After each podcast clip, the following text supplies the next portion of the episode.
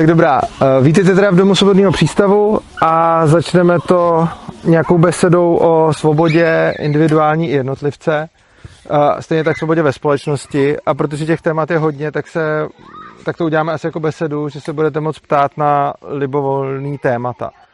Můžeme, to, můžeme se buď víc bavit o svobodě jednotlivce, případně ta souvisí právě i s tou svobodou ve vzdělávání, Stejně tak pak můžeme probírat, jak by vypadala třeba svobodná decentralizovaná společnost, protože tam je spousta otázek, které si lidi třeba vůbec neumějí představit, jak by něco takového, eh, jak by něco takového mohlo být, eh, mohlo být nastaveno.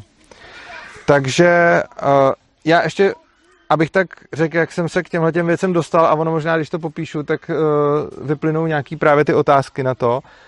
Já jsem se původně věnoval svobodě ve společnosti, anarchokapitalismu, což je vlastně společnost, která nemá žádnou centrální autoritu, žádnou centrální vládu. A nějak mi tak postupem času začalo docházet, že hlavní překážkou k tomu, abychom se do takové společnosti dostali, eh, je právě to centralizované státní školství, který vlastně učí ty děti nějakým směrem, který jim potom znemožňuje eh, vydat se nebo znemožňuje ne, ale hodně komplikuje vydat se směrem, směrem jiným. Což znamená, že vlastně ta státní propaganda je jako šířena už, už v těch školách. No a pak jsem vlastně v důsledku toho se dostal do Ješka bez klece, což je asi tak svobodná škola, jak česká legislativa umožňuje.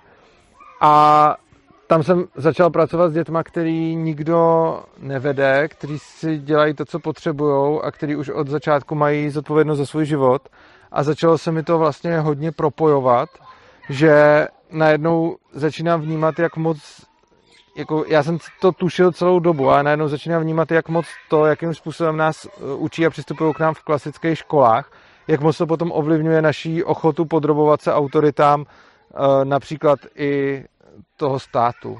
Ale nejenom těm. Ono se často lidi jako diví, že prostě, hele, uh, máme tady spoustu voličů, který volí jenom tak a který nad tím vůbec nepřemýšlejí, ale zároveň přesně tohle je naučili v té škole, protože v té škole je naučili hlavně poslouchat, uh, spíš než přemýšlet o tom, co potřebují nebo nedej bože přemýšlet jako úplně out of the box ve smyslu, že by třeba k těm volbám vůbec nemuseli jít a že by mohli ovlivňovat svoje životy jiným způsobem. No a nějak se mi to taky spojilo s dalším mým velkým koníčkem, který je nějaký sebepoznání a seberozvoj, kdy vlastně začínám hodně vnímat, že to, jak moc je člověk se sebou v pohodě a jak málo se bojí, potom, nebo jak, do jak, kolik strachu v sobě má, ovlivňuje, do jaký míry je ochotný žít ve světě, kde by třeba nebyla ta centrální autorita, která mu slibuje nějaký bezpečí. A přijde mi, že je to i hodně propojený s tím, jak moc si člověk věří. A přijde mi, že čím víc si člověk věří, čím víc je sebevědomý, čím víc si uvědomuje nějakou vlastní sebehodnotu, eh, tím spíš je ochoten eh, žít ve světě, kde ho nikdo nechrání, neřídí a ve světě, který je decentralizovaný a kde jsou si ti lidi vlastně rovni. Takže tohle je nějak ta, ta moje cesta a ke každému z těch témat se můžeme dostat, když budete chtít. Stejně tak se můžeme dostat třeba i ke, já nevím, kryptoměnám a podobně. Takže bych se chtěl zeptat, jestli má někdo nějakou otázku, co bychom mohli, co bychom, kterou bychom mohli začít, nebo nějaký téma, kterému byste se chtěli pověnovat. Jo, tykáme si. Svojho pohľadu, nakoľko to asi je, na akú dobu, kým sa zmení, tak viem, že celá spoločnosť sa nezmení, je to, nie, sme, nie som naivná, ale asi nakoľko, aby, aby takáto zmena naozaj nastala. Lebo ja to všetko beriem, ja to chápem, ja to rešpektujem, čiže snažím podobne žiť, ale ako to vidíš ty vo svojich skúsenostiach, keď sa bavíš s ľuďmi, mm-hmm. uh, já si myslím, že společnost se mění vlastně pořád a mění se vlastně docela dost a když se na to podíváme ve fakt jako dlouhodobém měřítku, tak se mění podle mě jednoznačně ke svobodě. Jo, když se podíváme na to, jak žili lidi eh, prostě před dvěma tisíci lety, jak žili lidi před tisícem let, před pětisty lety, před sto lety, čemu věřili, co dělali, jak byli mírumilovní, jak byli násilní, jak moc si vážili života, tak mi přijde, že všechny tyhle parametry se blíží jako k lepšímu. Jsme jako lidstvo podle mě méně a méně násilní, aspoň drtivá většina z nás, minimálně v téhle civilizaci, ale myslím si, že to bude platit i celosvětově. Eh, zároveň jsme eh, pořád více svobodní, čili jako pořád méně máme potřebu té centrální autority. Jo. Když se podíváme na to, jak obrovská byla potřeba centrální autority prostě někde jako ve starém Egyptě, kde měli ty faraony, který považovali za svoje bohy a jak pořád, jo, že to přímo si mysleli, že ten člověk je jako jejich bůh tam na té zemi. Pak třeba ve středověku už věřili tomu, že ten člověk je tam sice člověk, ale je teda z boží vůle a že potřebují toho krále. A teď už jsme ještě o krok dál, že vlastně si říkáme, dobrý, tak ten, eh, ty naši vládci nemají nějakou autoritu od Boha, ale volíme si je teda sami, takže jsou to stejně lidi jako my, což je zase pokrok. Ale pořád tam máme ten pocit, že je potřebujeme, jo? Že, že aspoň si je musíme zvolit sami, ale že bychom potřebovali, aby tam nějací takový byli. A já si myslím, že vlastně tohle to všechno ukazuje, jako, že vlastně se jako lidstvo nějakým způsobem posouváme. Hodně lidí říká, jak to jde s lidstvem do kopru a tak. Já si myslím, že ne. Já si myslím, že jako, jako společnost se pořád vyvíjíme a získáme nějako, získáváme nějakou moudrost. Čímž pádem potom vlastně už každý, kdo začíná na té startovní čáře téhle společnosti, tak je někde jinde, než začíná dřív. Jo, když jste se prostě narodili eh, jako v dobách, kdy bylo normální, že jste měli otroky, který jste pak posílali do nějakého kolosa, aby se tam vraždili pro vaše pobavení, tak jako když jste už tomhle vyrostli jako dítě, tak vám asi přišlo v pohodě, že lidi se vraždili, že se zabíjeli, že si nebyli rovní. Ale dneska, když vy jako dítě vyrůstáte v tom, že prostě se nevraždíme, že nemáme otroky, tak už ta vaše startovní pozice toho, co vidíte, je jako mnohem dál, než byla. A mně přijde, že se to posouvá pořád tímhle tím způsobem dál, takže bych řekl, že v nějakém dlouhodobém měřítku vlastně jo, směřujeme k, k anarchokapitalismu, směřujeme od absolutního vládce, který byl bohem, přes docela absolutního vládce, který byl něčím už limitovaný a byl třeba člověk, přes vládce, kteří jsou ještě víc limitovaný a já si myslím, že ten směr jednoznačně směřuje prostě ke společnosti, kde už ty vládci nebudou potřeba.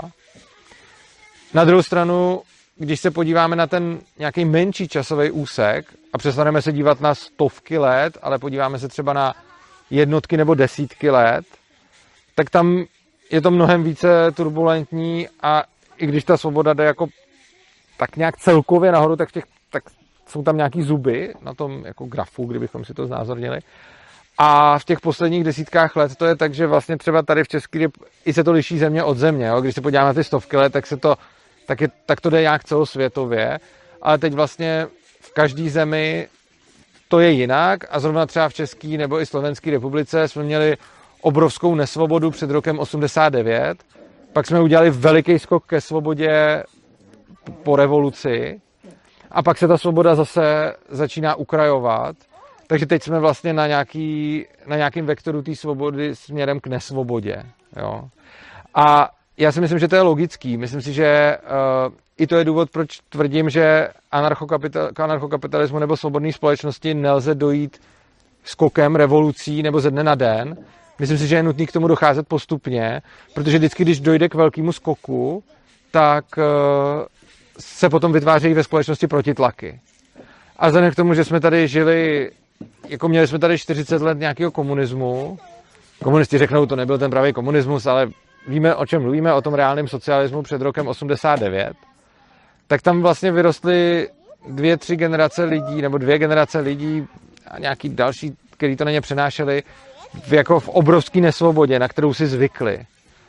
A když potom najednou jsme skočili k té svobodě, tak ti lidi moc nevěděli, co s tím mají dělat a začali postupně volat po dalších a dalších regulacích, protože se necítili dostatečně sebevědomí, necítili se dostatečně, mm, jako nevěřili si natolik, že by jako dokázali nakládat s tou svobodou, takže začali volat opět po nesvobodě, takže se teď blížíme k nesvobodě zase. Uh, Tohle je jako situace České nebo Slovenské republiky, odkud jste vy ale myslím si, že i celosvětově teď zrovna trošku směřujeme k nesvobodě, protože i když se podíváme třeba do Spojených států, kde tu zkušenost uh, vlastně s tím komunismem neměli, nebo měli jinou, měli tam nějaký ty hony na komunisty, ale nikdy tam nebyli jako komunisti, kteří by ty uh, zemi vládli, tak uh, si stejně myslím, že i tam vlastně je teď jako moderní a normální přijímat ty regulace, ale myslím si, že zase je to, nějaká, je to nějaká, nějaký krátký období, který asi budeme prožívat během našich životů, že jdeme od nějaký relativně větší svobody ke svobodě relativně menší, ale myslím si, že s tím můžeme hodně dělat, jednak v celospolečenském měřítku, což děláme, jako to, že jsme tady, eh, to, že nějakým způsobem, jako to nejvíc, co můžeme podle mě dělat, je vést k svobodě naše děti. Jo, tím, že a jsme tady vlastně na pobytu, který souvisí se sebeřízeným vzděláváním, takže my, co jsme tady, tak vedeme naše děti ne k tomu, aby slepě poslouchali autoritu. Nás zejména, protože oni, když se po, naučí poslouchat nás a potom učitele, tak potom snadno budou poslouchat jakýkoliv vládce. Ale tady to máme tak, že ani nechceme po našich, nebo doufám, že většina z nás po dětech nechce, aby nás poslouchala, ale chceme, aby si žili život po svém a nedáváme je do klasických škol, protože nechceme, aby poslouchali ani ty učitelé a vzděláváme je nějakým způsobem jinak. A tohle to je podle mě jako největší přínos svobodě společnosti, který můžeme udělat. Takže jako v té době, která momentálně směřuje k nesvobodě, můžeme být ti, kteří to nějakým způsobem brzdí, či dokonce časem možná zvrátí. A zároveň můžeme, a to, to jsem se bavil jenom o té společnosti, ale zároveň my si můžeme do obrovské míry žít po svým a můžeme si žít způsobem, že budeme ten stát nějakým způsobem jako třeba ignorovat. Do nějaký míry. Samozřejmě to nejde úplně. Ale je spousta lidí, kteří na to mají svoje vlastní cesty, kteří to dělají různě, jsou to kryptoanarchisti, kteří to jedou přes kryptoměny, jsme to my kolem svobodného vzdělávání, kteří jsme zase odmítli ten uh, školský vzdělávací systém. A je spousta lidí, která se prostě rozhodla uh, jako jít nějakým způsobem stranou a nepodřizovat se. Což je fajn, těch lidí je pořád víc a i proto se setkáváme, i proto jako děláme obsah na internet, i proto o tom píšeme a točíme videa, aby, abychom tyhle ty lidi motivovali a inspirovali k tomu, že to jde a že vlastně stát do našich životů se snaží zasahovat, ale my můžeme být neposlušní. A myslím si, že tohle je ta cesta, kterou se teď lze nějak vydávat, protože momentálně nemáme šanci ve volbách jako přehlasovat většinu, aby nám stát dal pokoj. Ostatně momentálně na český a pokud tam slovenskou, tak ani slovenský politický scéně, která je ještě výrazně horší než ta česká, pokud vím, eh, neexistuje nějaký subjekt, který by nám jako říkal, hele, zvolte nás a my vám dáme tu svobodu. Jo? To, to ani nikdo nedělá, protože to zatím nedává moc smysl, protože zatím by dostali 0,1%. A na druhou stranu jako můžeme to dělat mimo ten systém, můžeme ten systém ignorovat a i když samozřejmě jako je nelegální navádět k trestné činnosti, tak jak žádný trestné činnosti nenavádím, ale jenom tak konstatuju, že pokaždý, když si nevezmete účtenku, když nezaplatíte daň, Eh, když prostě pro vás někdo udělá práci na černo nebo vy uděláte pro někoho práci na černo, tak i tohle to jsou všechno akty, kterým, kterým vlastně říkáte, já nebudu ten stát poslouchat a nechci, aby moje peníze putovaly k policajtům, kteří za to budou eh, buzerovat lidi a brát jim drogy na letitrolu, eh, i když se tam prostě přijeli jenom bavit. Takže myslím si, že ta, jako abych se dostal k té otázce, jako věřím tomu, že v horizontu stovek let ano, nevěřím tomu, že se dožijeme plně svobodné společnosti. To je ta jako špatná zpráva, ale ta dobrá zpráva je, my si můžeme do obrovské míry udělat svobodnou společnost sami i v rámci té nesvobody. Můžeme vytvářet ostrůvky té svobody uh, v celém tom nesvobodném státě. Můžeme vytvářet uh, školy, kde můžou minimálně děti, když už nedospělí, žít svobodně. Uh, můžeme jako spoustu těch pravidel, který stát dává, ignorovat, případně se jimi neřídit, některý jdou obejít, některý jdou překročit, i proto, a zase nikoho k ničemu nenavádím, eh, i proto, že, by to, eh, že ten stát už těch pravidel vydává vlastně tolik, že není schopen je sám vymáhat. Eh, viděl jsem teď zajímavou úvahu, se kterou vlastně souhlasím, že kdyby stát skutečně všechny zákony, které vydá, my máme mimochodem v České republice přes 2 miliony právních norm, právních norm, který nikdo nezná, ani jeden člověk nezná všechny ty normy, kterými se musí všichni řídit, tak eh, kdyby se stát pokusil najmout jako tolik policajtů a aparátů, který by všechny tyhle ty pravidla vymáhal jako reálně, tak by z toho byla jako úplně nejvíc absolutní tuhá orvelovská totalita, protože prostě vymáhat tolik zákonů, který tady máme, je reálně nemožný. Protože každý z vás porušuje neustále zákony. Myslím si, že ne, neprožijete den bez toho, abyste nějakým způsobem uh, porušili zákon nebo spáchali aspoň přestupek. Zejména když jdete mezi lidi nebo se jako vydáte, nedej bože, do provozu nebo něco takového, tak tam vlastně uh, jako nějaký zákony porušujete neustále v podstatě vším, co děláte. Tak. Uh, má k tomu někdo něco, co bych chtěl třeba dodat nebo se něco zeptat? Bylo to dostačující odpověď na otázku? Tak jo. Jo, eh, ta otázka byla, kdy bychom se mohli dostat ke svobodné společnosti. Tak, pokud nikdo nemá nic k tomu, to můžeme klidně otevřít další téma. A budeme otvírat tak dlouho, dokud vás to bude bavit, a až vás to přestane bavit, tak skončíme. A nebo když to bude už fakt hodně dlouho. Ne, tak Teď je sobota. Není sobota? Jo, jo, tu další sobotu, dobře. Tak. Aha. Tak, má někdo nějaký další dotazy? Nebo jakýkoliv téma, který chcete rozebrat? Pokud ne, tak to ukončíme už takhle brzo.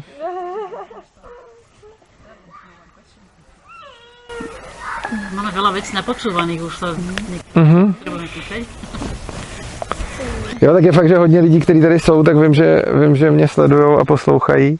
Mně přijde hodně zajímavé to téma strachu, protože Aha. mám pocit, že se to všude hrozně jakoby otvírá a přijde mi, že jakmile je někde strach, tak že to potom jakoby se lidi pak chovají jako tak jako divně. Jo. Když to tak řeknu, tak jak to třeba vnímáš v tom Ježkovi, nebo i možná v té své práci. Jo, uh, vlastně čím dál tím víc, to, to téma strachu, čím dál tím víc k tomu docházím, že vlastně dřív, když jsem se zabýval anarchokapitalismem, tak jsem řešil spíš jenom tu společnost a ať si tam každý dělá, co chce, což si to teď myslím, ať si každý dělá, co chce, ale myslím si, že to, jako čím dál víc si všímám toho, že čím více lidi bojejí, tím víc jsou ochotní uh, vyměňovat svoji svobodu za nějakou iluzi bezpečí, za to, aby se nemuseli bát. A já si myslím, že my jako společnost neumíme moc pracovat uh, se strachama. Ostatně neumíme ani moc pracovat s emocema, to je, to je zajímavý. Jo. Eh, Když dáte svoje děti do klasické školy, tak se tam naučí jako datum zlatý boly sicilský a bitvy na Bílý hoře, naučí se tam počítat a psát, eh, naučí se tam, jak říká můj oblíbený řečník Pavel Moric, trávicí soustavu Brontosaura a jedem, jedna, dva, tři testy, ale uh, nenaučí se tam nic o svém vnitřním světě. Tohle to jsou všechno věci z vnějšího světa, ale o svém vnitřním se tam toho jako moc nedozvědí a třeba to, jak pracovat s emocema, je podle mě naprosto zásadní téma, ke kterému se pak ale lidi dostávají sami o sobě. A pro mě je to v podstatě jako jeden z mých největších koníčků, ne největší, kterým se zabývám v podstatě, co jsem vypadl ze školy. A myslím si, že jako to, co dělá, a, a spousta lidí, dokonce si myslím, že drtivá většina společnosti se k tomu nikdy vědomě nedostane. Že se prostě nějak cítějí, ale nepřemýšlejí nad tím. A to, co ti lidi jako často dělají, a je to podle mě přirozený, dokud se s tím nenaučíme pracovat, je, že se prostě jenom snaží cítit dobře. A kdykoliv se cítí blbě, tak udělají cokoliv, aby se cítili dobře. Čímž pádem utíkají pak často od těch problémů. Jo? A je to často i rada, kterou, kterou dostanete. Prostě je vám blbě, no tak běžte dělat něco jiného, čímž na to zapomenete. Že? jo. Jenže, jo, přesně tak. Jako útěk od toho. Někdy přijde, že i to je jako ještě druhá věc, že se snaží jít do toho, co znají. Do toho, Jo, to je, to je další věc. jako, že se cítí dobře. Ano, přesně tak. To, to, je- to, je vlastně další, to je vlastně další věc. Ale jako obecně s emocemi lidi dělají to, že jako když se cítí nějak, jak se cítit nechtějí, tak jdou dělat něco, u čeho se cítějí jinak. Což je útěk od toho a je to vlastně potlačení té emoce. Není to prožití. Není to jako cítím se a jako ten instinkt, který jsem si potom vybudoval a trvalo to mnoho let jako usilovný práce na sobě, že když se cítím blbě, třeba jsem smutný nebo mě něco bolí, tak jdu do toho, tak se snažím tak cítit víc, abych pochopil, co je zatím, proč se to děje a tak dále. Spousta lidí kvůli tomu chodí na terapii, některý lidi kvůli tomu třeba berou halucinogeny.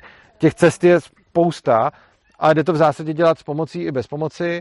Eh, a je to o tom, že když se člověk cítí prostě zlé, tak od toho neuteče, ale podívá se na to, proč se cítí zlé. Když se něčeho bojí, tak jde proskoumat ten strach místo, aby od něj utíkal. Protože v momentě, kdy se ten člověk bude dál bát, tak on bude dál jako tím strachem ovládaný, i když ho nebude zrovna prožívat, protože bude ovládaný tím, aby se mu vždycky vyhnul. Takže prostě, když to řeknu na nějakým úplně jako hloupým příkladu, jo, tak prostě budu se bát, já nevím, eh, tady hmyzu, tak prostě buď můžu dělat to, že se s tím hmyzem začnu nějak seznamovat a začnu s tím strachem pracovat a pomalu po kručkách se budu snažit přestat bát hmyzu, anebo kdykoliv uvidím hmyz, tak od něj budu prostě utíkat a budu se vyvarovávat těm situacím, ale potom si tím šíleně moc omezím vlastní život.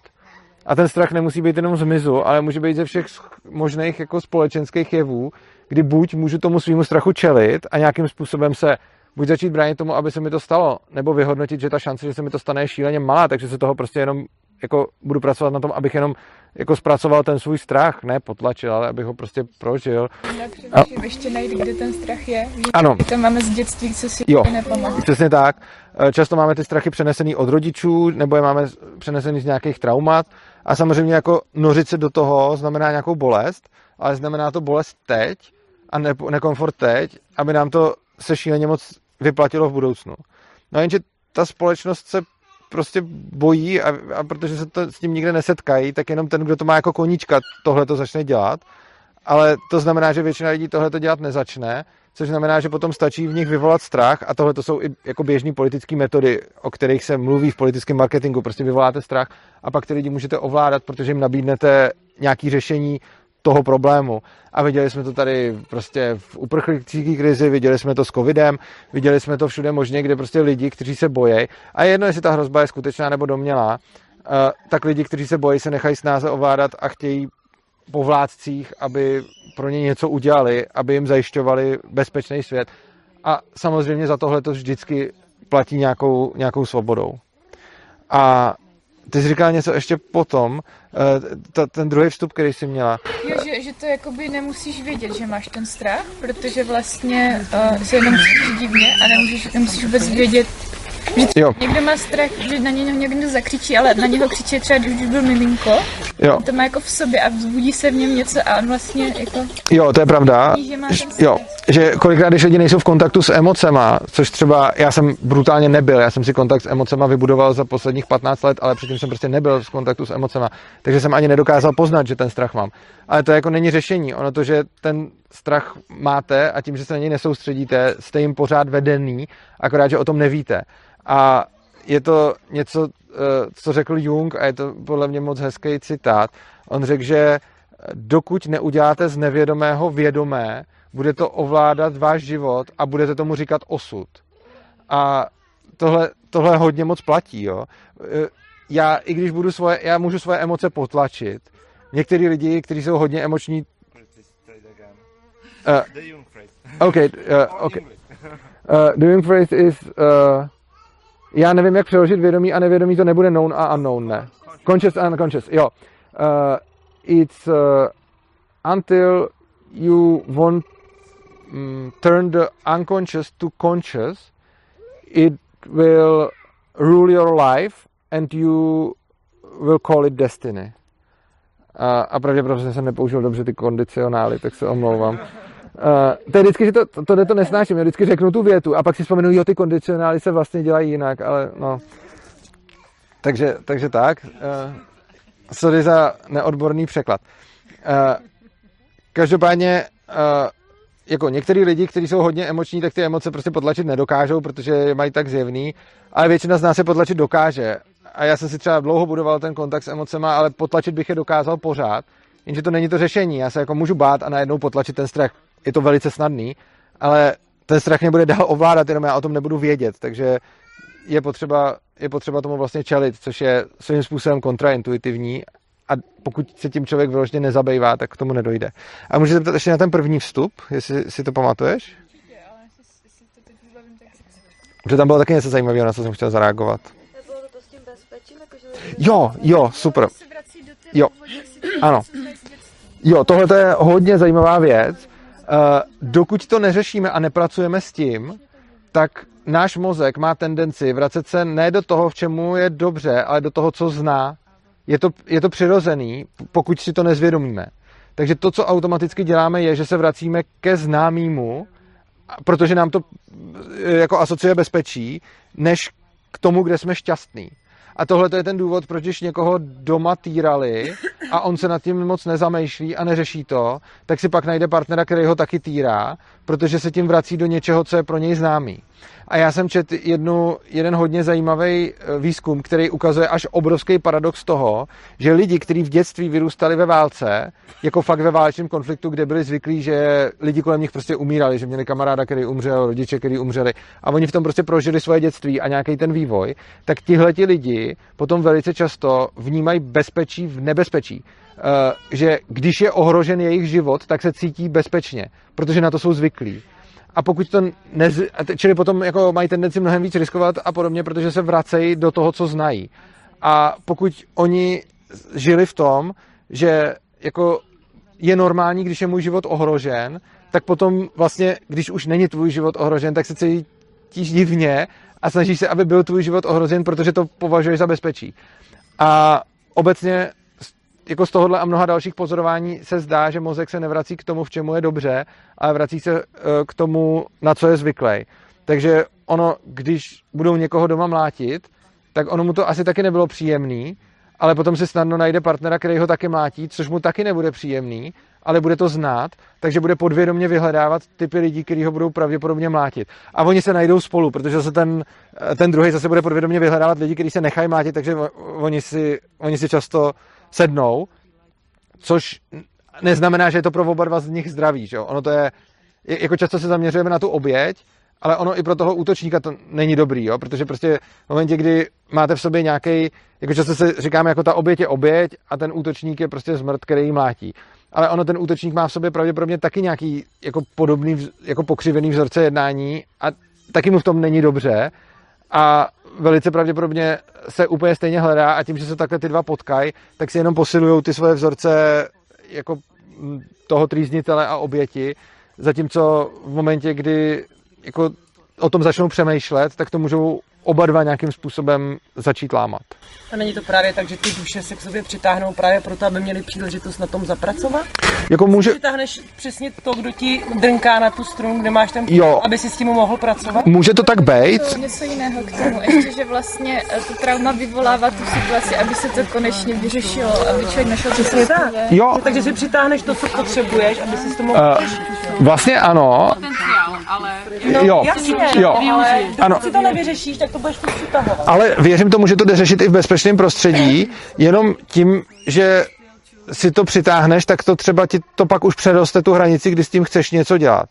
Takže jako cesta každýho je jiná, pro někoho je lepší to řešit v bezpečném prostředí, někdo jako si zvolí tuhle tu cestu a ve výsledku asi všechny ty cesty k něčemu vedou, jenom to vyžaduje čas a každá bude méně efektivní.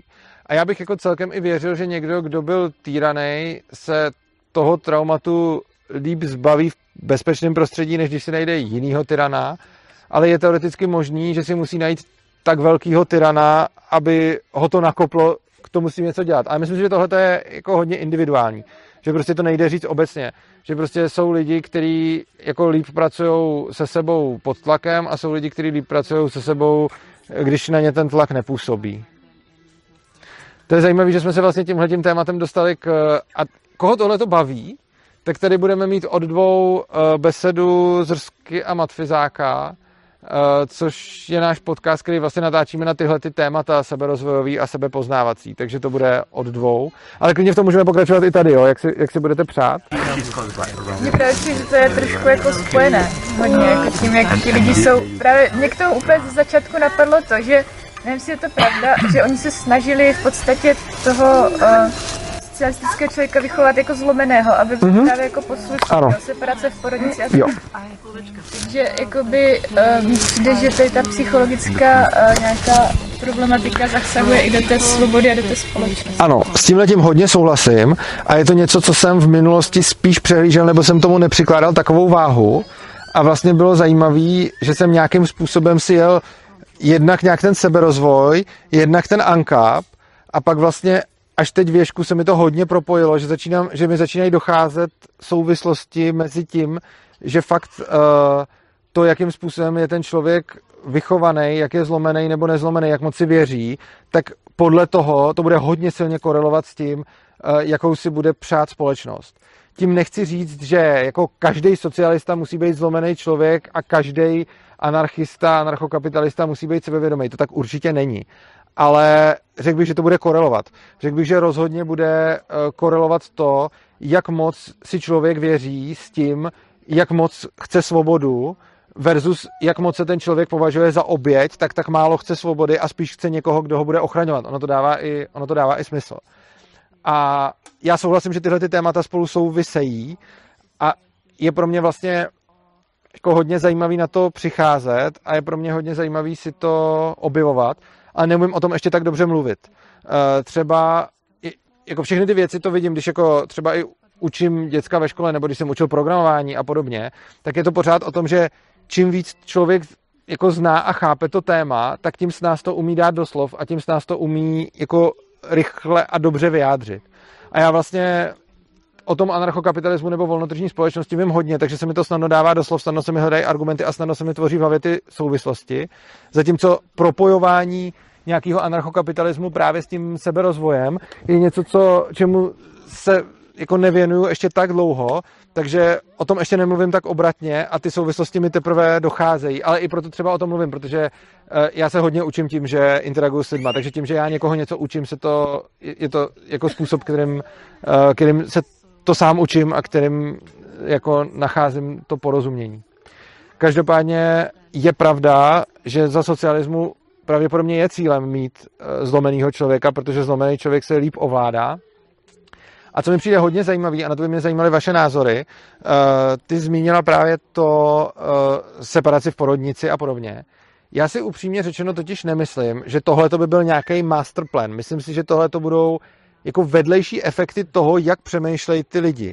To je právě, že myslím, že ty víš, že já jsem myslela, četla nějaké příručce, jako co měli nacisti, Aha. která tak jako byla koncipovaná, aby to jako udělala, že, že nějaký lidi, nějací, eh, ne, já vůbec vymyslela, ale někdo prostě za komunistické éry v Československu prostě to jako nějak vzal a prostě nějak Aha. a zařadil to do systému. Tak Ale o tomhle třeba nevím. Někdo víte, to se někde Jako o tomhle tom třeba nevím, tohle jsem, tohle jsem nečet. jsem zase slyšela, že, že školky jako vznikaly hodně za nacistů. jo, aby Jo. Jo. A těch případů, ono těch příkladů bude hodně. Myslím, že u toho nacismu to bude téměř jisté, že tam jako nějaký, mm-hmm. nějaká psychologie. Jo.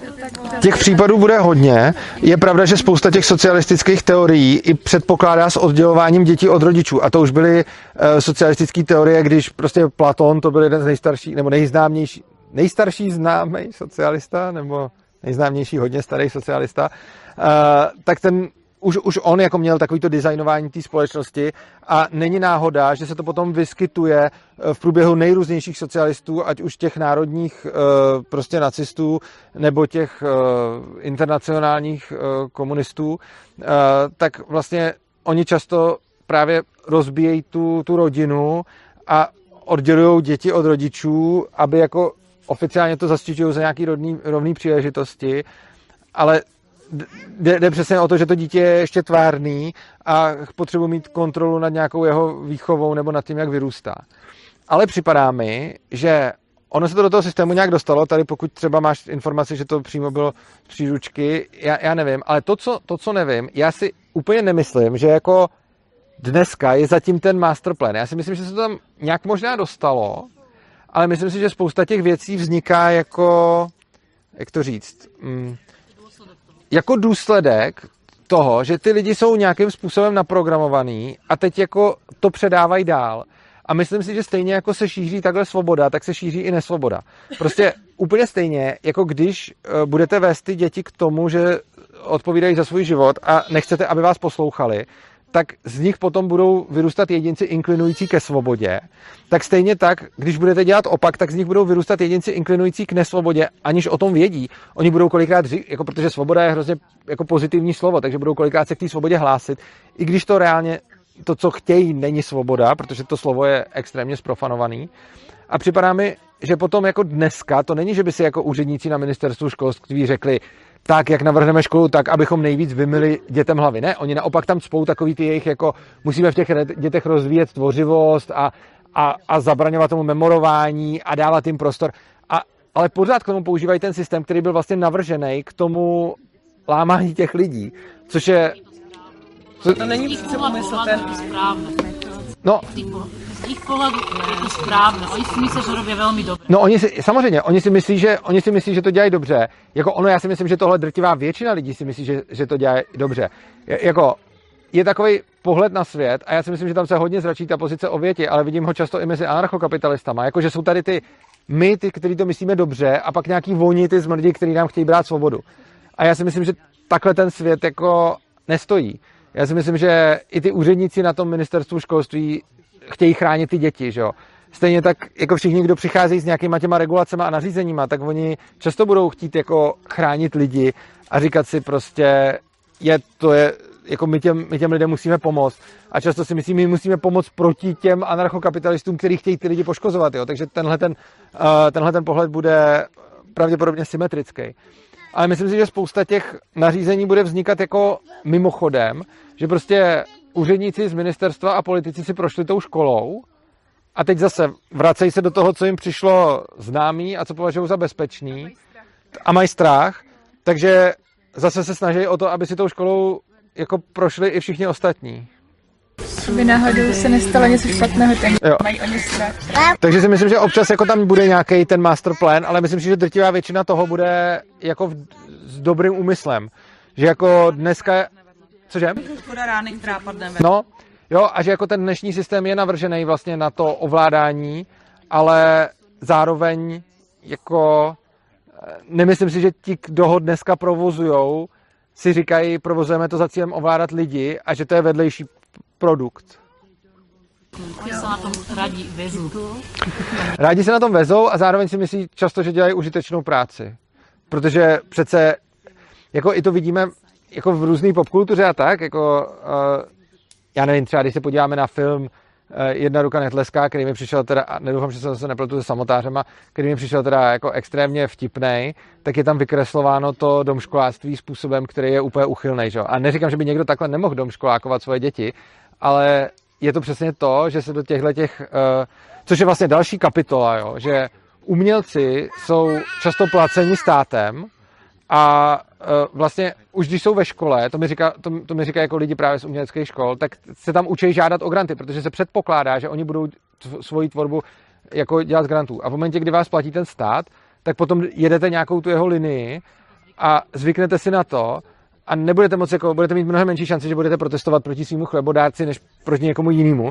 Takže tímhle tím si ten stát vlastně umlčuje tu kritiku v té popkultuře, která hodně často právě jako jako souzní vlastně s tím, s tím režimem eh, a jako jasně, oni budou vykreslovat nějaký, oni budou vykreslovat nějaký jako kritiky totalitarismu, takových těch úplně extrémních, ale budou všichni jako mega prodemokratický, protože ten systém je platí, že jo? takže pot, jako potom jako kritizovat demokracii si jako nikdo ne, netroufne, uh, jako jednak, protože by přišel o granty, ale ty lidi to ani tak nemají nastavený. Oni prostě v tom byli vychovaní, že ta, že ta demokracie je dobrá. A potom, pokud chcete kritizovat demokracii, tak to musíte dělat jako způsobem, že ty lidi, kteří vás platí, nejsou, nejsou stát, protože by vás potom platit přestali. Tak co mi to jenom připomnělo. Aha. Strašně jako úchylným způsobem jsou ty děti učený, třeba to, jak se mají bránit. Mi připomnělo teďka takový příklad, který jako ilustruje tak mnoho. Jako lidi si tak nějak uvědomili, že ty děti by se asi neměly nechat jako nějak třeba neužívat dospělých lidí a manipulovat. To, jak oni k tomu přistupují, tak to vůbec není jako, že pokud je ti něco nepříjemný, tak si to nemáš nechat líbit. Oni prostě tomu dítěti vyjmenují pět míst na těle, kterých si nesmí nechat dotýkat, ať si teď jsem viděla taky nějaký video, to to jenom tak připomnělo. A tam prostě učitelka nacvičovala že ty dotyky jsou jako v pohodě. Když to je hrozný. On jako teď šla a teď ho pohladila po hlavě a teď on měl říct, je to v pohodě dotyk, anebo ne. Tak on řekl, jo, v pohodě, ano, výborně, máš jedničku. A teď on začal tak jako přát jako do výstřihu a teď on měl jako ucuknout a říct, ne, tohle není v pohodě. A jako nějaký pocit toho dítěte, tak to, to jako absolutně ignorovali. To je přesně ten způsob, jakým oni jako ty děti k něčemu vedou. Jako, je, o jejich těle prostě pořád rozhodují do Ano. a oni teda naučí, co teda si jako nemají nechat líbit. Ano, Jakože pohlazení hlavy, kdyby jo, ano, jo, tak, to, tak jo. Absolutně vyignorovali, jako nějaký pocit dítěte, protože to dospělí lidi nechtějí. Ty dospělí lidi samozřejmě nepočítají s tím, že by dítě mělo právo něco odmítnout, pokud je mu to nepřijde. Tak tohle je hodně velký masakr, to jsem neviděl. Prosím tě, poslal bys mi to potom, protože to mě fakt zajímá. Ale já jsem to viděla někde na Facebooku, ale Jo. nevím, kde to je. Prostě, ale to, tohle mě Kdybys to našla, tak, nebo kdyby to kdokoliv našel, budu za to rád. bylo jako někde v Indii snad, ale to, to bylo jako šílený. Prostě je tenhle dotyk dobrý, anebo špatný. Jo, no, jako to, jako to, je přesně, to je přesně to, ale mimochodem, jako tohle je hrozný, ale k tématu zneužívání, jo, uh, je hodně zajímavý, že vlastně to souvisí s tím, jak moc tomu dítěti přiznáváme jeho autonomii. Člověk, který se od malička cítí autonomně, se prostě nenechá zneužít. Jako maximálně by se nechal jako přeprat. Když někdo k němu přijde, hodí mu na krk chloroform a sváže ho, tak pak jako neudělá nic. Ale jako takhle neprobíhá typický sexuální útok. Typický sexuální útok probíhá jako od někoho, koho to dítě zná. A, a souvisí s tím, že se to dítě za to stydí a že si neřekne. A v momentě, když tom dítěti pěstujeme pocity studu, a ty ani nemusí vůbec souviset s nějakým zneužíváním, my v něm můžeme pěstovat jako výchovný prostředek. Prostě to dítě udělá něco, co my nechceme, tak mu v něm vyvoláme pocit studu a ono už to příště neudělá. Takže když v něm jako pěstujeme jednak pocity studu, který se často vážou se sexualitou, protože často rodiče nechtějí, aby jejich děti si proskoumávali sexualitu po svém, ale chtějí, aby si, aby si proskoumávali spíš tak, jak tomu rodiči eh, přijde vhodný, tak eh, vyvolávají potom v dětech pocity studu spojený se sexualitou, což vystavuje to dítě jako sexuálním predátorům, protože když se to potom začne dít, a jako neříkám takový ten útok, prostě, že ho někdo majzne po hlavě a znásilní, ale ten útok, když to začne dělat stejda, děda, trenér, někdo, tak to dítě se bude stydět o tom mluvit. Což ten stud je tam ale vyvolaný, ten, ten stud v tom dítěti původně nebyl, ten stud jsme v tom dítěti vyvolali tím prostředím. Jo? Ten, jako ono není důvod, proč by se to dítě stydělo o tom mluvit jiný, než ten, že jsme to do něj vložili. To je jako první věc. A druhá věc, eh, tím, že často rozhodujeme o autonomii toho dítěte, typu, co si vezme na sebe, nebo třeba, já nevím, babička tě chce pohladit, tak ji přece neucukávej, podívej se, jak je z toho smutná. Nebo dej jí pusinku a podobné věci. Tak tímhle tím učíme to dítě, že jeho tělo není jeho a že ty hranice za něj určuje nějaká autorita. A my to můžeme určovat jako rodič, jakože v dobrým a můžeme si říkat, OK, tak to dítě prostě tady babička, to je v pohodě, ta ho chce jenom pohladit, tak, tak to dítě přece nemá ucukávat. Ale když nerespektujeme to ne toho dítěte, tak to dítě se potom naučí, že jeho ne není respektováno. A když ta autorita je pak někdo jiný než ten rodič, tak to dítě se nechá zneužít a nepomůže tomu, když mu řekneme, který dotyky jsou v pohodě a který dotyky nejsou v pohodě, protože ono se nerozhoduje tím, že mu někdo ve škole dá jedničku za to, že se nechá pohladit po hlavě nebo si nenechá sáhnout do výstřihu, ale rozhoduje se podle nějakého pocitu. A jak, protože ten pocit je vždycky primární, zejména v nějaký stresující situaci, jo? jako když na vás někdo začne pak už fakt sahat, tak jedna věc je, když, se, když si to jako řekneme na nějaký sexuální nebo jiný výchově ve škole, a druhá věc je, když se to potom začne dít, tak najednou jako přepnete do nějakého úplně jiného módu, jo? pak už na tím moc nepřemýšlíte, pak prostě jste v nějakým jako, jako už tím, co je vás přirozený, jak se cítíte. A prostě pokud jste vychovaný v tom, že vy nejste vlastníkem svého těla, a že si vás někdo může vzít na klín, ať chcete nebo nechcete, že vám někdo říká, co si máte oblít, že vám někdo říká, na co máte sahat, nemáte sahat a tak dále, tak eh, v ten moment eh, jako začínáte jako být majetkem někoho a potom se snáze necháte zneužít. A přijde mi, že nejlepší obranou proti jako zneužívání je nechat ty děti, ať si určují vlastní hranice.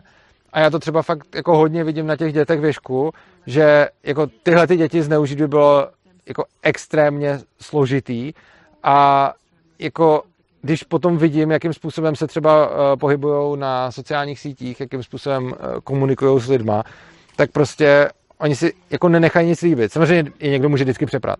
Ale pokud nedojde k jako vyloženě jako fyzickému útoku, tak ty děti si dost jasně říkají a prostě jako to, co se mi na nich fakt hodně líbí, je, že mají společného to, že fakt si umějí říct ne. a že, že s tím nemají problém a že dokážou říct ne dospělýmu a že dokážou říct prostě, hele, tohle se mi nelíbí, tohle nechci, tohle neudělám. A v momentě, kdy to ne, se nesnažíte přetlačit, tak ono to v nich zůstane, což je vlastně super. V momentě, Je to hodně o tom, že v tom Ježku zrovna tam prostě můžou fakt říct ne komukoli a je to v Jo. pohodě, ale v té normální škole, když řekneš ne, tak je to najednou, že se rebel, dostaneš poznámky Jo. všechno. že? Přesně tak. Takže myslím si, že cesta k tomu, jak chránit děti proti zneužíváním, je respektovat je a respektovat jejich ne a od začátku, od malička respektovat jejich uh, fyzickou i jinou autonomii, ale v tom zneužívání si především tu fyzickou. A zároveň, ale tohle je taky způsob, jak ty děti potom nedostat do pozice oběti, čím se dostáváme k tomu, o čem jsme tady mluvili ohledně toho strachu. Prostě čím méně to dítě vyrůstá v pozici oběti, tím víc něj potom vyroste dospělý sebevědomý člověk, který potom nepotřebuje, aby mu někdo vládnul a nepotřebuje, aby prostě za něj někdo rozhodoval. Mně k tomu přijde ještě zajímavá taková jedna věc, co jsem teď nedávno zjistila, že jak ty predátoři si vybírají tu oběť, že oni si jako ze začátku oťukávají a když ona se nevymezí, tak oni jako ví, že to mají jisté, takže Aha. vlastně To dává smysl. eh, jakoby, že to není jenom tak, že prostě ten predátor je jako, jako šikovný v tom, ale že on i si vybere samozřejmě vždycky to nejslabší. Jo, jasně. Hm, to je pravda, no. Tak to se hrozně často to jsem se zrovna nedávno pohádala na internetu, o tom teda se jako nedá moc hádat, ale že třeba jako zvíře nedokáže vyjádřit souhlas. A jak všichni jenom předpokládají, že ten souhlas se nedá vyjádřit jenom slovem, přitom jako zvíře reálně dá, dokáže dát často jako mnohem líp najevo, jestli je mu něco nepříjemný než člověk. Jako Možná, to no. prostě poznáte. Jako. A všichni, všichni uvažují jenom o tom slovním souhlasu, ale prostě člověk často dělá věci, které jsou mu nepříjemné a vy to nepoznáte, protože je zlomený. Jako, to mi vlastně, to mi vlastně připomnělo uh, jednu historku, kdy uh, já jsem si psal s jednou ze svých žaček a psali jsme si nějak hodně a ona neměla žádný jako messengery a podobně, tak jsme si psali SMSky. A jim pak přišel nějaký jako obrovský účet za telefon domů. A oni řekli teda, já jsem nějak předpokládal, že bude mít ten neomezený tarif, což neměla. A uh, oni řekli, jako doma, hele, tak běž si psát na nějaký messenger, jako, co, jako psali se, co se jako děje a ona řekla, psala jsem si s Urzou. A oni řekli, OK, tak si běž psát prostě někam, někam jinam než SMS-kama. A uh, teď jsme jako řešili, teď mi jako, když jsem tohle to říkal, uh, jednomu svému blízkému člověku, tak říká, hej, a to těm rodičům jako nevadilo, že jich prostě malá dcera si píše jako s 35 letým učitelem, tak jsem si říkal, to je vlastně zajímavá otázka, tak jsem se jí ptal, jako jestli se na to nějak dál ptali, nebo jestli prostě, co, co na to říkali. A oni jako nic, jenom prostě řekli, tak si běžte psát jinam. A uh, teď vlastně, my jsme se o tom bavili, my jsme se o tom bavili síťou a uh, já jsem říkal, to je vlastně pravda, oni, oni jako to vůbec neřešili. A ti říká, dovedeš si představit, jak tuhle holku by někdo mohl nějak zneužívat. A ono je to pravda, protože když si, když si to představím, tak jasně, pokud by někdo prostě praštil po hlavě a někam otáh, tak ano. Ale jako zrovna u ní si neumím absolutně představit, že by jakýkoliv, že by se nevymezila proti komukoliv. Eh, Nám se stalo, že jsme měli ve škole eh, v Ježku bez klece nějakou besedu, eh, kam přišli vlastně i lidi zvenku a jeden z těch lidí udělal to, jako vůbec nechápu proč, ale prostě oni tam mají holky takový svůj pokoj a on tam nějak vešel a asi byl unavený nebo něco a viděl tam postel, tak si do té postele prostě lehnul. A ona tam nějak přišla a viděla tam cizího člověka ležet ve škole v její posteli. A vyhnala ho, a byl to jako dospělý chlap, a vyhnala ho tam z tý, jako takovým způsobem, že prostě, a, a to, je, to je přesně ono, jako že, že prostě jako spousta jako dětí, když by přišla a viděli by ve svý posteli ležet dospělého chlapa, tak utečou a někam odejdou. A ono, co tady děláš, ty uchyla, okamžitě vybe... A... se jí potom i bál snad. Jo, on pak, on pak před ní tak trochu utek, no. A, a jako je pravda, že prostě, je, je pravda, že prostě lze to říct i jinak, jo, než na něj začít ječet. Ale pořád si říkám, že je mnohem lepší, když ho seřve, co tady děláš ty uchyl v mý posteli, než když vlastně odejde a nechá si to líbit, protože je pravda, že zase přijít někam na besedu a vlez tam někomu do postele je minimálně zvláštní.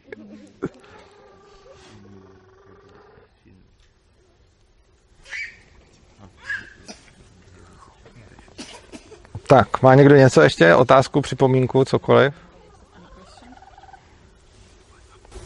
Mě ještě k tomu strachu napadlo ještě... Jak, to je dobrý téma, ten strach. Se mi líbí, že ho vracíš. Jak lidi vlastně jsou jako dlouho v nějakém, v nějakém oboru, že jo, třeba typicky v, tom, v té válce proti drogám, tak oni často potom, když odejdou z toho, jakoby, z té rozhodovací pozice, tak zjistí, že to byla blbost jo. a pr- pracují proti. Ale tady ten fenomén je hodně vzácný a přijde mi, že lidi spíš mají tendenci se trvávat v té své lži, i když mají ty důkazy, že mm-hmm. Jo, a že tam je třeba ten strach z toho vlastně čelit tomu, že jsem třeba celý život mohl prožít v nějaké iluzi.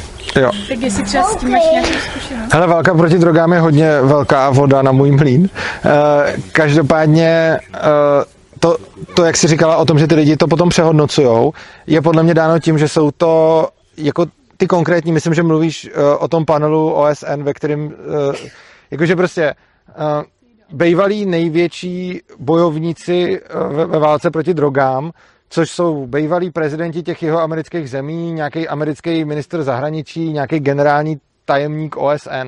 A prostě tyhle ty velký zvířata, který celý svůj život zasvětili válce proti drogám, tak vlastně, když už neměli peníze a voliče z toho a už byli jako na dovolený retired v důchodu, tak založili svůj panel, ve kterém vlastně říkají, že válka proti drogám je blbost, že nic neřeší a že prostě zakazovat ty drogy je nesmyslný. A je to fakt zajímavý, protože je to panel, eh, který je doopravdy tvořený jako bývalýma prezidentama, ministrama zahraničí a lidma, který jako byli fakt jako v těch vůdčích pozicích, ty, kteří dávali ty rozkazy k tomu, aby se zatýkali ty lidi a ty, kteří to prostě tvořili, tak ty, kteří v tom žili jako prostě 40 let svojí aktivní kariéry, eh, potom na starý kolena založili svůj vlastní panel, kde říkají, hele, celý je to nesmysl, nedělejte to, uh, prostě je to blbost. A já si myslím, že je to daný tím, že tyhle ty lidi jsou hodně inteligentní a do obrovský míry to budou muset být taky nějaký co mi to tady spadlo, jo. Eh, do obrovské míry to budou muset být nějaký, jako taky oporci, jako opor, oportunisti, uh, protože oni jako jsou to politici většin, jako většina z nich jsou to politici tyhle a oni prostě, když potřebovali voliče a prachy za to, že to dělali, tak to dělali, ale potom třeba se v nich buď hnulo svědomí nebo něco, tak, tak zase otočili. Ale máš pravdu, že spousta lidí neotočí, ale já jsem slyšel jeden příběh řadového policajta, který otočil a ten byl naprosto super. To bylo na jednom Libertikonu, bylo to tak 5-6 let zpátky a tam jsem byl na přednášce nějakého týpka, který právě býval uh, jako polic, policajt přes drogy a on říkal, on, on tam začal tu přednášku a říkal, vždycky jsem nenáviděl drogy a nenávidím drogy, zničili mi celou rodinu, prostě já teď si nepamatuju přesně, ale můj bratr se předávkoval, moji kamarádi se předávkovali a prostě nenávidím drogy.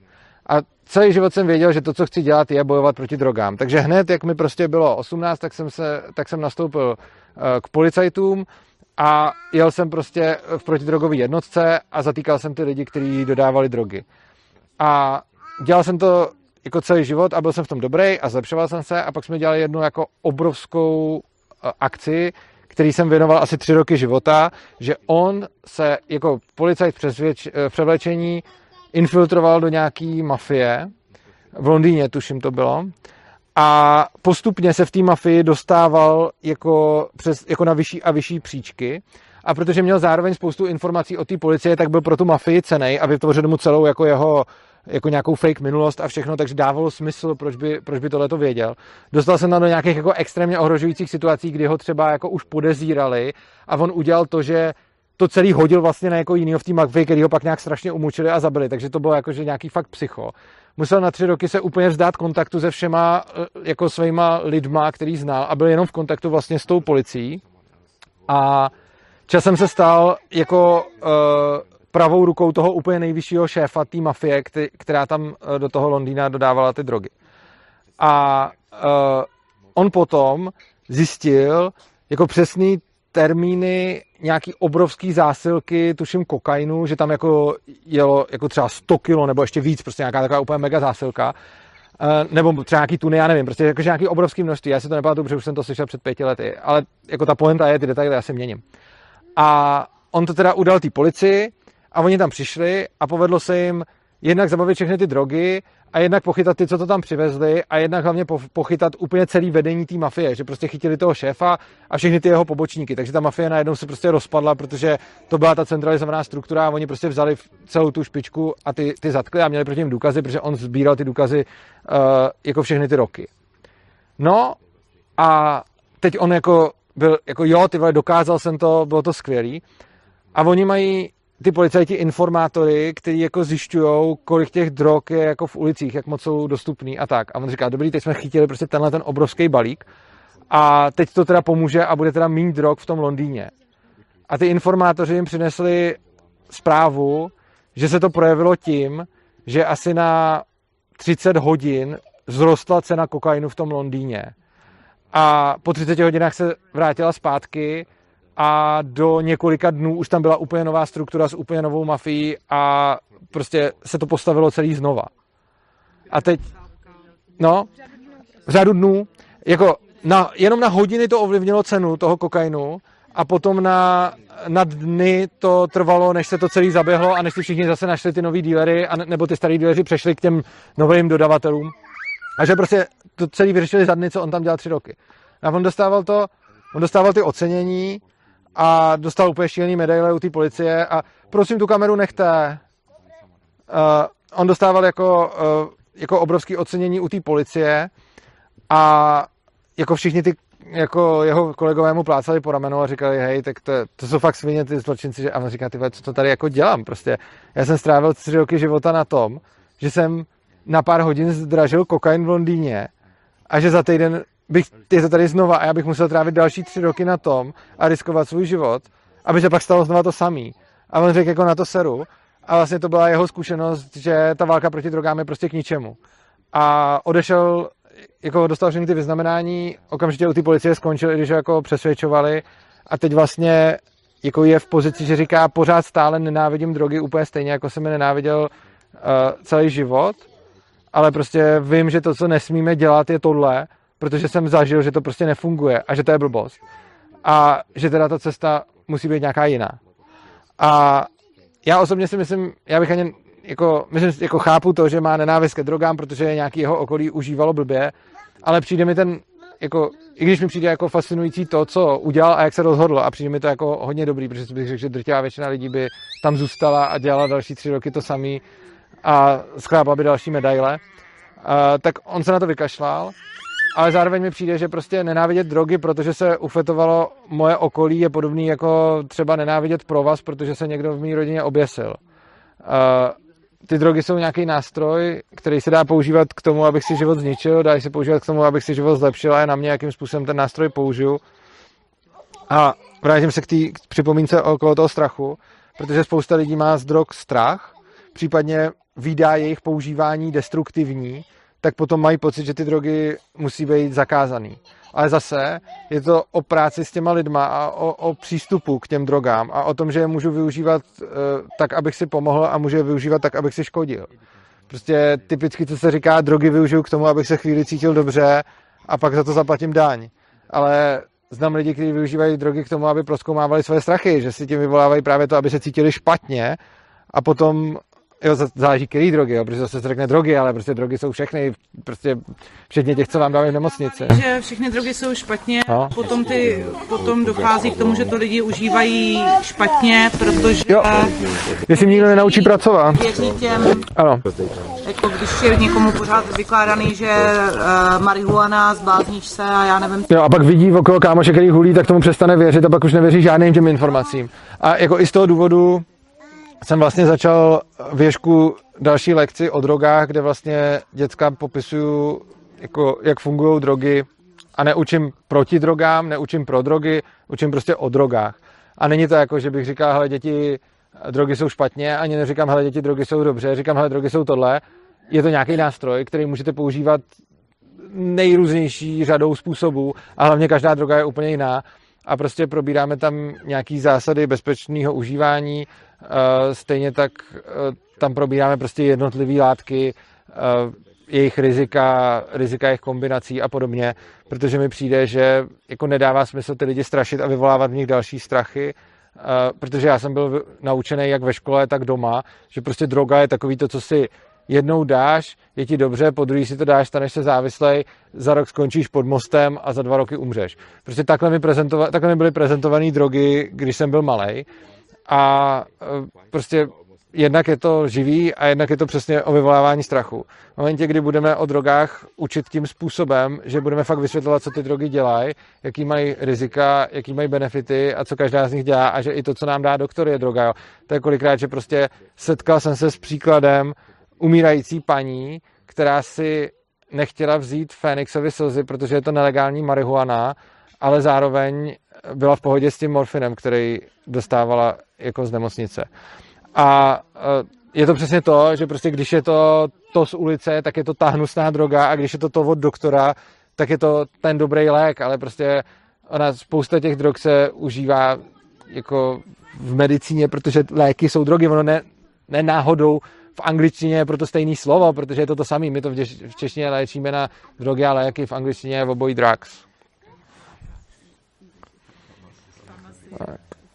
Tady to muselo být zajímavý překládat. Tak. Mně přijde škoda, že i kvůli tomu potom nejsou žádné informace, že jo? jo. Jako různě na internetu mm-hmm. a tak, že tím, jak je to nelegální, tak se vlastně lidi ani nemůžou najít, jak to správně užívat. A vlastně to je pravda. Je jenom stloukáváno, jak je to nebezpečné. Je pravda, že hledat informace o bezpečném užívání drog je hodně triky a je potřeba si toho přečíst hodně.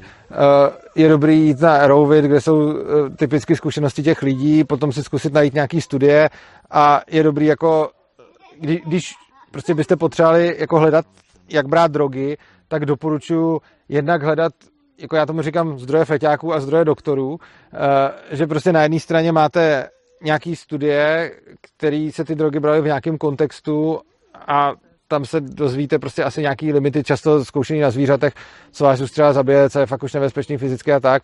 A potom si přečtete jako zdroje feťáků, zejména třeba na Aerovidu nebo i jinde, eh, kde vlastně píšou ty lidi, kolik vzali, jak to vzali, eh, co to s nima udělalo a když si takovýchhle eh, jako zkušeností přečtete dostatečně mnoho, tak už máte taky nějaký vzorek. Ale přesně tím, jak je to v ilegalitě, tak to tam i píše málo lidí a prostě obecně, pokud jako je, je to takový hodně neprobádaný teritorium, respektive ono je probádaný, ale nejsou dobře sdílený ty informace, protože spousta lidí ty informace, které má, jako sdílet nechce, protože s tím na sebe zbytečně malujou nějaký terč.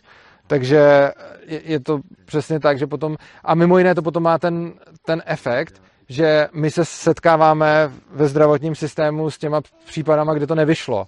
Jo? Takže prostě doktoři vidí, tolikle, ne, jako tolik lidí zničili drogy, ale nikde není vidět, kolik lidí bere drogy rozumně a kolika lidem drogy pomohly, protože oni se k tomu nehlásejí. Jo. Znám jako spoustu lidí, kteří berou drogy, ale nepřihlásí se k tomu veřejně, naprosto pochopitelně. Ale, ale takže my potom vidíme, když se někdo stane závislý nebo když si někdo tím poškodí zdraví, tak jde do nemocnice a tam pracujeme teda s těma lidma, kteří to dělali blbě. Ale vlastně nikde nemáme ten vzorek těch lidí, kteří to dělají dobře a neznáme jeho velikost, protože i když uděláme průzkum, tak spousta lidí se prostě nepřizná ke svým zkušenostem s drogama. Hlavně potkáváš lidi na, na ulici světý, že jo, nějaký třeba feťáky, ano. pak už mimo, ale potom tam potkáváš spoustu lidí, kteří jsou světý a ani to nepozná. To je taky pravda, no. Ale zrovna k tomuhle, já jsem překvapivě v novinách nedávno čet nějaký, říkáš, jenom průzkum, Aha. který se teda přiznali, nebo i z toho, kolik odhadují, že se prodá drog v České republice a tak, kolik by teda bylo těch Aha. uživatelů a zároveň tam poměrně zábavně bylo i číslo, u kolika je nějaký funkční problém. Jako, jsou natolik závislí, že to brání chodí do práce, se předávkovat, léčejí se něco. A když se porovnaly ty čísla, tak to byl vlastně jako zlomek. No jasně. Odhadovaný množství lidí, kteří nějak berou drogy, ano. tak jenom zlomeček to no, předpokládám. To způsobuje nějaký jako vážný problém. Jasně, tak alkohol je tvrdá droga, jo. Ne, nebyl počítaný alkohol. Alkohol, ale říkám to proto, že alko, nevíš mimochodem, kolik tam bylo to číslo těch, kteří se k tomu přiznali v průzkumu? Jo. Četl jsem to na nějakém jako místě. Jo, jako dobře. Novinky. Jo, dobře. Znám stát. Jo, aha. No, alkohol je tvrdá droga, jo. Je, když, se, když si srovnáváte drogy podle nějakých eh, jako rizik eh, jako fyzického poškození, mentálního poškození, eh, rizika závislosti, jak je ta závislost těžká a podobně a zkoušíte ty drogy nějak ohodnotit, tak prostě jako to nebezpečí u alkoholu, jako není to to nejhorší, ale rozhodně patří do té skupiny těch nejvíce nebezpečných drog. Takže když prostě budete porovnávat oproti alkoholu třeba většinu halucinogenů, tak většina halucinogenů nadělá uživatelům méně škod ne, než alkohol. A přesto, že alkohol je volně dostupný a mají s ním zkušenosti, řekl bych, jako téměř 100% naší populace, tak eh, jako těch alkoholiků, kterým to zničí život, je, je zlomeček. Je to prostě zanedbatelný procento. A není žádný důvod se domnívat, že jiný drogy by tenhle ten poměr měli ve výsledku jiný. Jako můžou ho mít jiný maximálně z důvodu, že s tím lidi neumějí pracovat, protože je to ilegální, a oni s tím neumějí pracovat právě protože to je ilegální a ne protože by se to nemohli naučit. Uh, nedávno jsem se bavil s kamarádkou, která byla uh, někde v cizině u nějakých, a já teď jsem zapomněl, kde to bylo, ale u nějakého afrického národa a tam se s nimi nějak bavili o drogách a oni se ptali jako, a oni tam jejich, oni se ptali jako, říkají, ta naše droga, my tady bereme uh, jako lianu a, a žábu a, a co je ta vaše droga? A oni řekli, jako naše droga je alkohol, to je ta naše civilizační a oni se ptali jako, OK, jak s tím učíte pracovat vaše děti? A oni řekli, no nijak, my jim to zakazujeme. A oni se divili, protože říkali, aha, my naše děti učíme pracovat uh, vlastně s těma drogama, který bereme. A oni říkají, no my, my to zakazujeme, a oni se jako divili. A to tímhle tím jako nechci říct, prostě tím nechci říct jako, já nemám rád takový to jako naše kultura je blbá a tam ty kultury jsou skvělý, jo, to vůbec neříkám. Jenom mě pobavilo, pobavilo tohleto přirovnání, že vlastně přirozená otázka eh, člověka mimo náš civilizační rámec je, jak učíte děti pracovat s drogama a v naší kultuře je tahle otázka divná. Mně se hodně v tom jako promítá to téma toho nehodnocení těch věcí, že vlastně když řekneme něco jsou drogy a něco léky, Aha. nebo že něco dobré a něco špatné, tak už to evokuje jako nějaké emoce. Uh-huh. A že kdybychom těm dětem víc předávali, jak jsi to říkal, popisovat to, jo, to vlastně oni si pak můžou vybrat, co, jo. jak je to ten život. Tohle mi, tohle mi připomíná, já mám nějaký známý nebo i kamarády v ČEPSu, České uh, psychedelické společnosti, a tam máme takový trochu nesoulad v tom, že já říkám drogy. A oni říkají, neříkej tomu drogy, je to hanlivý. A mně to nepřijde hanlivý a já vím, že to vyvolává negativní konotace, ale já vlastně to slovo mám rád a pro mě jsou to jako drogy, ale i to, co dostanu v nemocnici, jsou drogy a i psychedelika jsou pro mě drogy a prostě je to obecný jako, jako název nějakých, nějakých látek a oni mi říkají, ne, nepojmenovávají to takhle, protože to vyvolává blbou konotaci ale já vlastně, já vlastně nechci měnit svůj slovník pro to, jakou to vyvolává konotace, já jsem radši autentický, ale oni to třeba pojmenovávají jinak, že prostě tomu říkají psychoaktivní látky. Uh, medicína se říká ayahuasca přímo, no. Aha, ale, ne, ne, ne, medicína se říká ayahuasca. Hmm. Ale že říkají jako psychoaktivní látky místo drogy a pro mě třeba já třeba chci spíš očistit slovo drogy, protože vlastně na tom nevidím, nevidím nic špatného, ale je to o otázce přístupu, je to podobné jako jsem voluntarista, zároveň anarchokapitalista a spousta lidí říká, neříkej anarchokapitalista, říkej voluntarista. A, a já stejně říkám anarchokapitalista, no, to už je takový můj směr. A pro, pro mě je droga sušená bylina. No, tak ne vždycky je to bylina, no. Jo, takhle, že i, jo. Jo, tak sušená bylina je vlastně taky droga, no. No, to je ten původní význam. Počkej, fakt? To, to jako jazykově? To z toho nějaké? No, jako droga, že jo, jako jako z nějak, v nějakém jazyce sušená bylina je droga a z toho... Prostě nebo ne, Když se podívat do herby. Kolik se sušený, tak se tomu jako říkalo droga, no. Aha. Jo, takhle, čili... Aha. Tak v těch odborných poučkách se píše, udělej to a to a pak až bude droga sušená, tak... Aha, to se nevěděl vůbec, dík za, za to. Ty nečteš bylinkářské knížky. Nečtu bylinkářské knížky. Já čtu feťácký weby. Tak jo, má ještě někdo nějaký, nějakou připomínku? Klidně můžeme skončit, jsme tu hodinku, ale klidně můžeme pokračovat, je to na vás. Jsme sebeřízení. Ano, myšlenku z jiné strany k tomu o té svobodě a vlastně v jakém počtu lidí se ta svoboda dá vlastně jakoby provozovat ve smyslu, jako když už je to stát, tak vlastně tam musí být ten systém a pak jsou tam ty zákony a příkazy a zákazy. A že vlastně i ty komunity a školy, které se jako snaží o tu svobodu, tak je tam nějaké číslo jako 80, 80 lidí, 100 lidí v, o velikosti teda, že ty komunity, kde, kde vlastně se to dá nějak jako udržovat nebo rozvíjet a pak už je to jako větší skupina, Tam možná jako musí přicházet nějaký systém. Jo, uh, počkej, ty říkáš, já jsem to pochopil tu první otázku, že říkáš od jakého počtu, ale ty myslíš do jakého počtu? No, v podstatě, jestli tam je nějaký... Jo, no, já myslím, že provozovat se svoboda dá od počtu jedna, uh, ale má to nějaké svoje hranice a čím víc tě je, tak tím větší máš potom sílu, jaký provozovat. Uh, co se týče vyšší hranice, tak tam bych řekl, jako ty horní hranice, tak tam bych řekl, že neexistuje hranice pro svobodu, ale existuje hranice pro pravidla.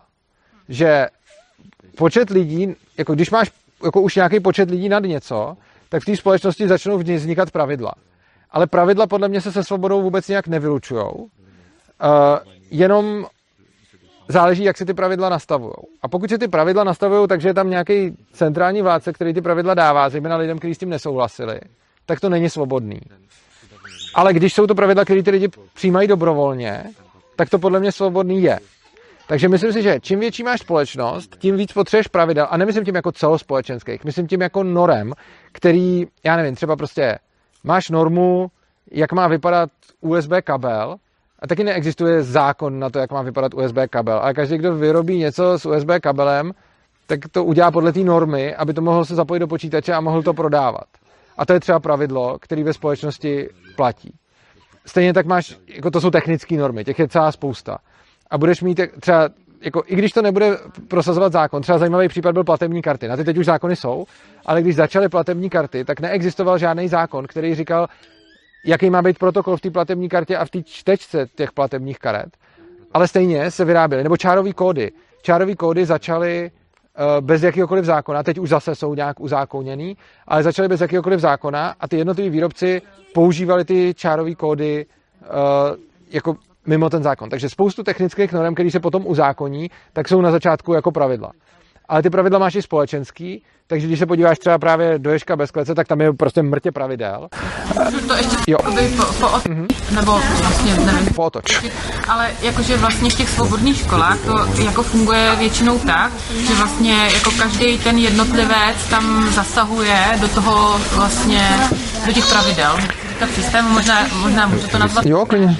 A, a vlastně, aby jako měl každý ten jedinec nějakou možnost nějakého jako hlasu, tak když potom by to bylo třeba jako 500 lidí, tak vlastně je to jako komplikovanější, možná to není udržitelný a možná už jakoby jako dost lidí možná nemá potřebu jako do toho zasahovat a jenom to dobrovolně teda jakoby následuje ty pravidla. I dobrovolný následování pravidel je za mě svoboda, i když si, to, jako ten samotný fakt, že z toho můžu odejít a že si vyberu, jaký pravidla budu následovat, je to za mě svoboda pořád já nemusím být aktivní v jejich tvorbě, já můžu být pasivním příjemcem a pokud z toho můžu odejít, což teď mám povinnou školní docházku, takže to tu svobodu omezuje, ale kdyby nebyla povinná školní docházka, tak i škola, kde budou tvořit pravidla a bude tam někdo, kdo se nebude podílet na tvorbě, ale dobrovolně tam bude, je za mě svoboda. Další věc je, že uh, ty svobodné školy nebo školy na cestě ke svobodě to mají různě, jako mají buď uh, jako demokratické hlasování, ale nebo mají i koncenzuální, což máme třeba věšku. Takže tam stačí jeden člověk, aby nesouhlasil a nemůže se to provést. A je nás tam jako na denním třeba 60 a na uh, tom, na, na, celkově tam máme těch lidí asi 140 nebo něco takového. A v tomhle počtu se dá provozovat normálně koncenzuální tvorba pravidel. Někteří lidi do toho zasahují víc, někteří lidi do toho zasahují méně, jak jim to vyhovuje, ale pořád za mě je to, byla by to svoboda, kdyby nebyla povinná školní docházka, protože oni si nemůžou jako vybrat, že nepůjdou nikam. Nicméně, jako ty komunity nemusí mít pravidlo celokomunitní, čili když si dá třeba příklad 500 lidí, tak oni se můžou rozdrobit na menší skupinky a v těch si můžou udělat jako vlastní pravidla. To mi jde vlastně to ta otázka, jo, že vlastně potom jakoby podle těch specifičtější, Aha. právě jako jo. spadat jakoby na ty menší, jakoby samozprávy, to zase jako to samozprávy, jakože budou prostě jakoby no. jako skupinky, který si sami tam budou spravovat nějaký jako celky nebo nějaký městský státy. No, my to hodně řešíme. Státu, aby to bylo jako No ne, jako to, o čem mluvíš, je vlastně tribalismus, jako kmenová společnost a kmenová společnost má teď zejména úplně úžasné možnosti se, jako s technologickými možnostmi, s tím, že máme internet. Čili my můžeme patřit moment, jako dřív jsme mohli patřit jenom do jednoho kmene, kde jsme byli fyzicky, ale teď díky tomu, jak moc je naše společnost propojená, zejména virtuálně, ale i fyzicky, protože se dá snáze cestovat, tak můžeš jako náležet do více kmenů vlastně. A ty můžeš v těch kmenech žít částečně fyzicky, částečně virtuálně, a nebo můžeš mít, může být v nějakých kmenech jenom virtuálně. A ty kmeny můžou mít velikost podle toho, eh, na co jsou určený a co je jejich smyslem.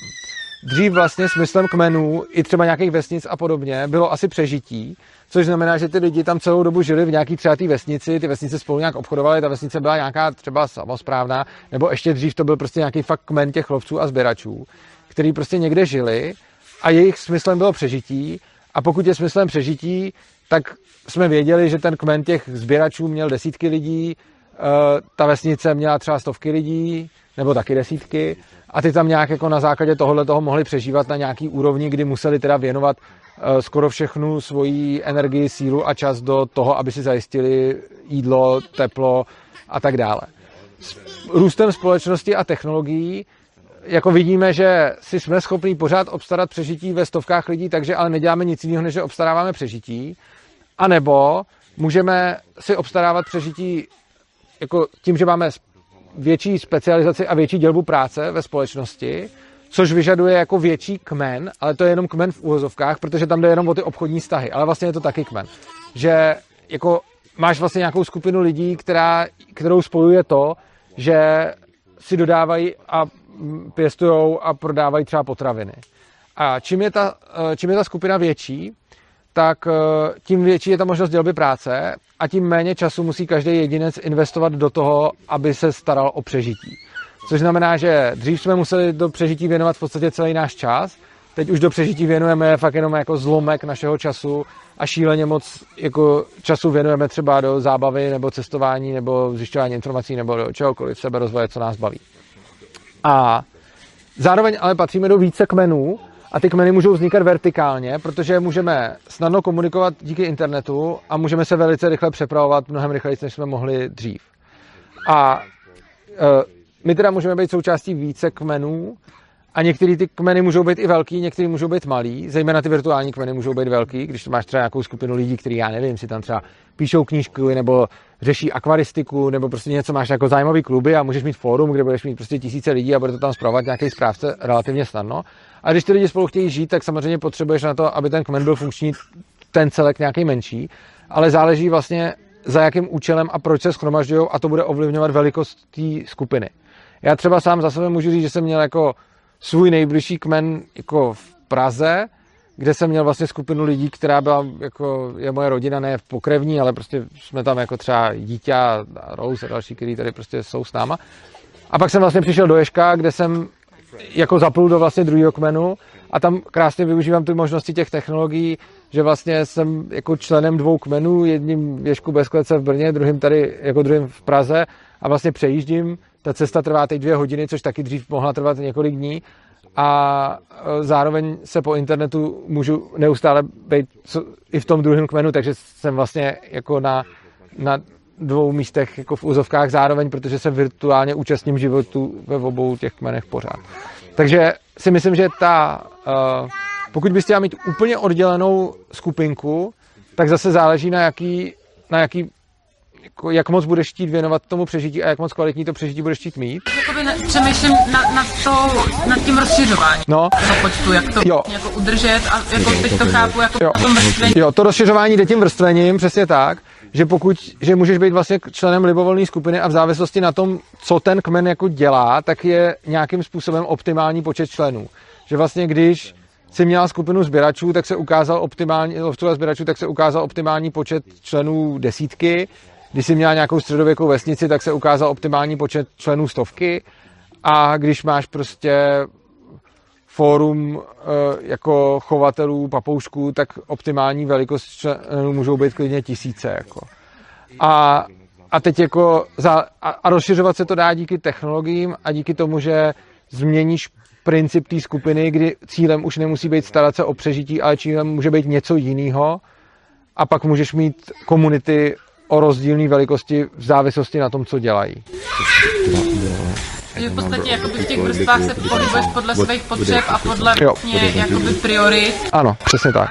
Když tě něco nezajímá, tak, tak se, jo, přesně tak. se toho neučíš a tam, kde ti to zajímá, tak jsi jako aktivní, ano. jako pasivní. Pře- přesně tak, jo. jo.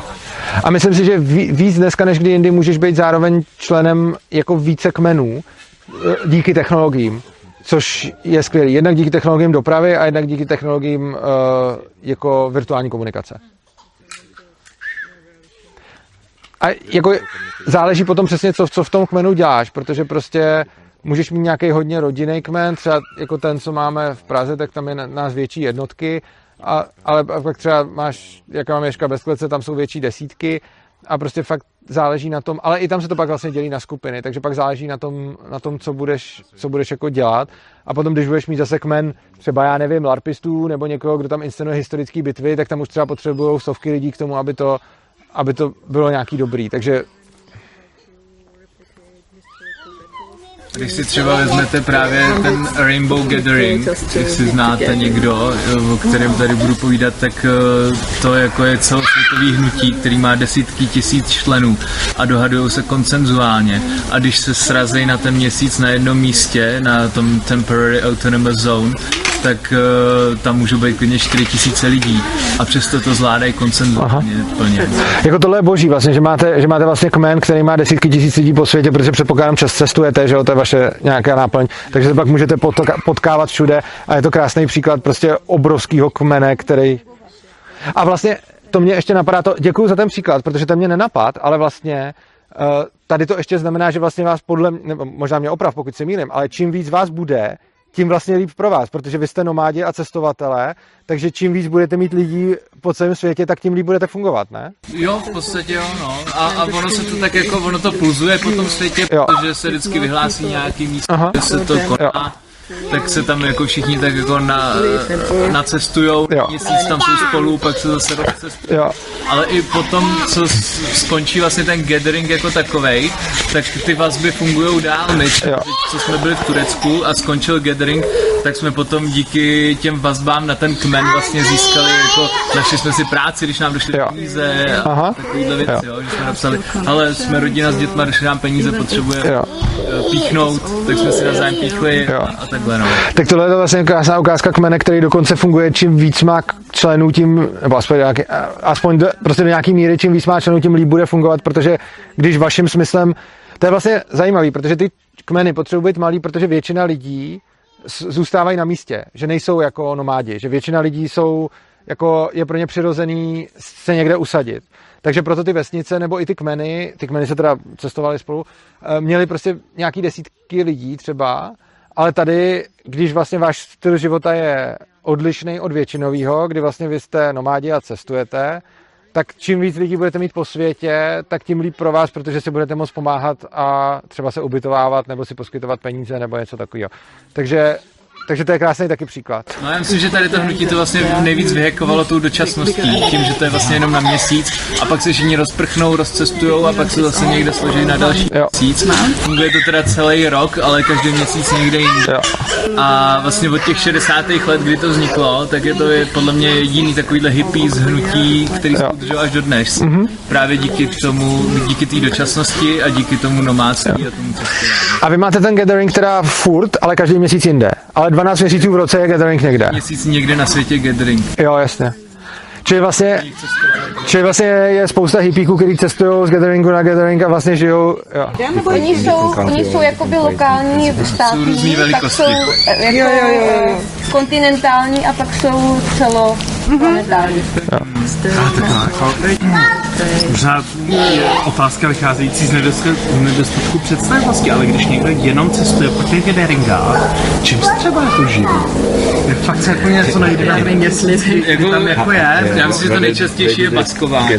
No, uh, ale A můžeš se živit i online, ne? A i, i online, ano, Ně, některý jako tam si člověk představí, že to jsou jenom hypíci chudí s kytarou, ale jako prostě je to strašně vzdělaných lidí, kteří jako si uh, tancují kolem ohně a pomazávají se plátem a pak si odskočí do dodávky dělat nějaký programming nebo A vlastně, vlastně, zajímavý, vlastně zajímavý příklad těch, eh, těch kmenů je, že bude jako jeden kmen budou všichni hypíci a další podkmen toho bude ten Rainbow Gathering, že, jo? že, vlastně, že, vlastně, že, že je to příklad toho, že může člověk patřit jako do, do, do více kmenů zároveň. Ostatně i tady, že jo, vlastně další kmeny, já nevím, třeba česká libertariánská scéna, světová libertariánská scéna, svobodný přístav, taky patřím do všech a jsou to jako naškálovaný nějak takhle věci, no.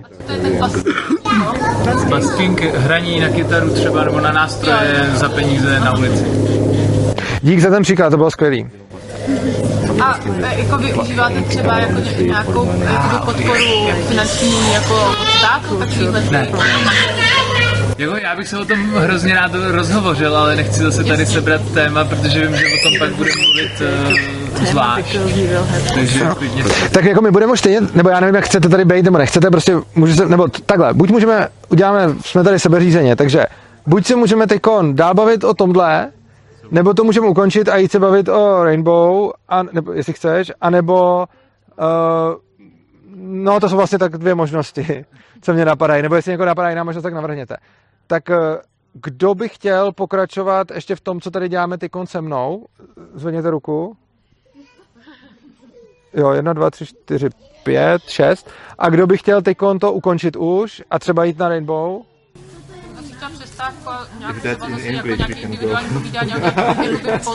Později.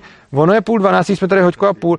Hele, tak uděláme takový kompro... tak prostě někdo chce přestávku, asi šest lidí chce pokračovat a zbytek se ne, nerozhodnul pro nic.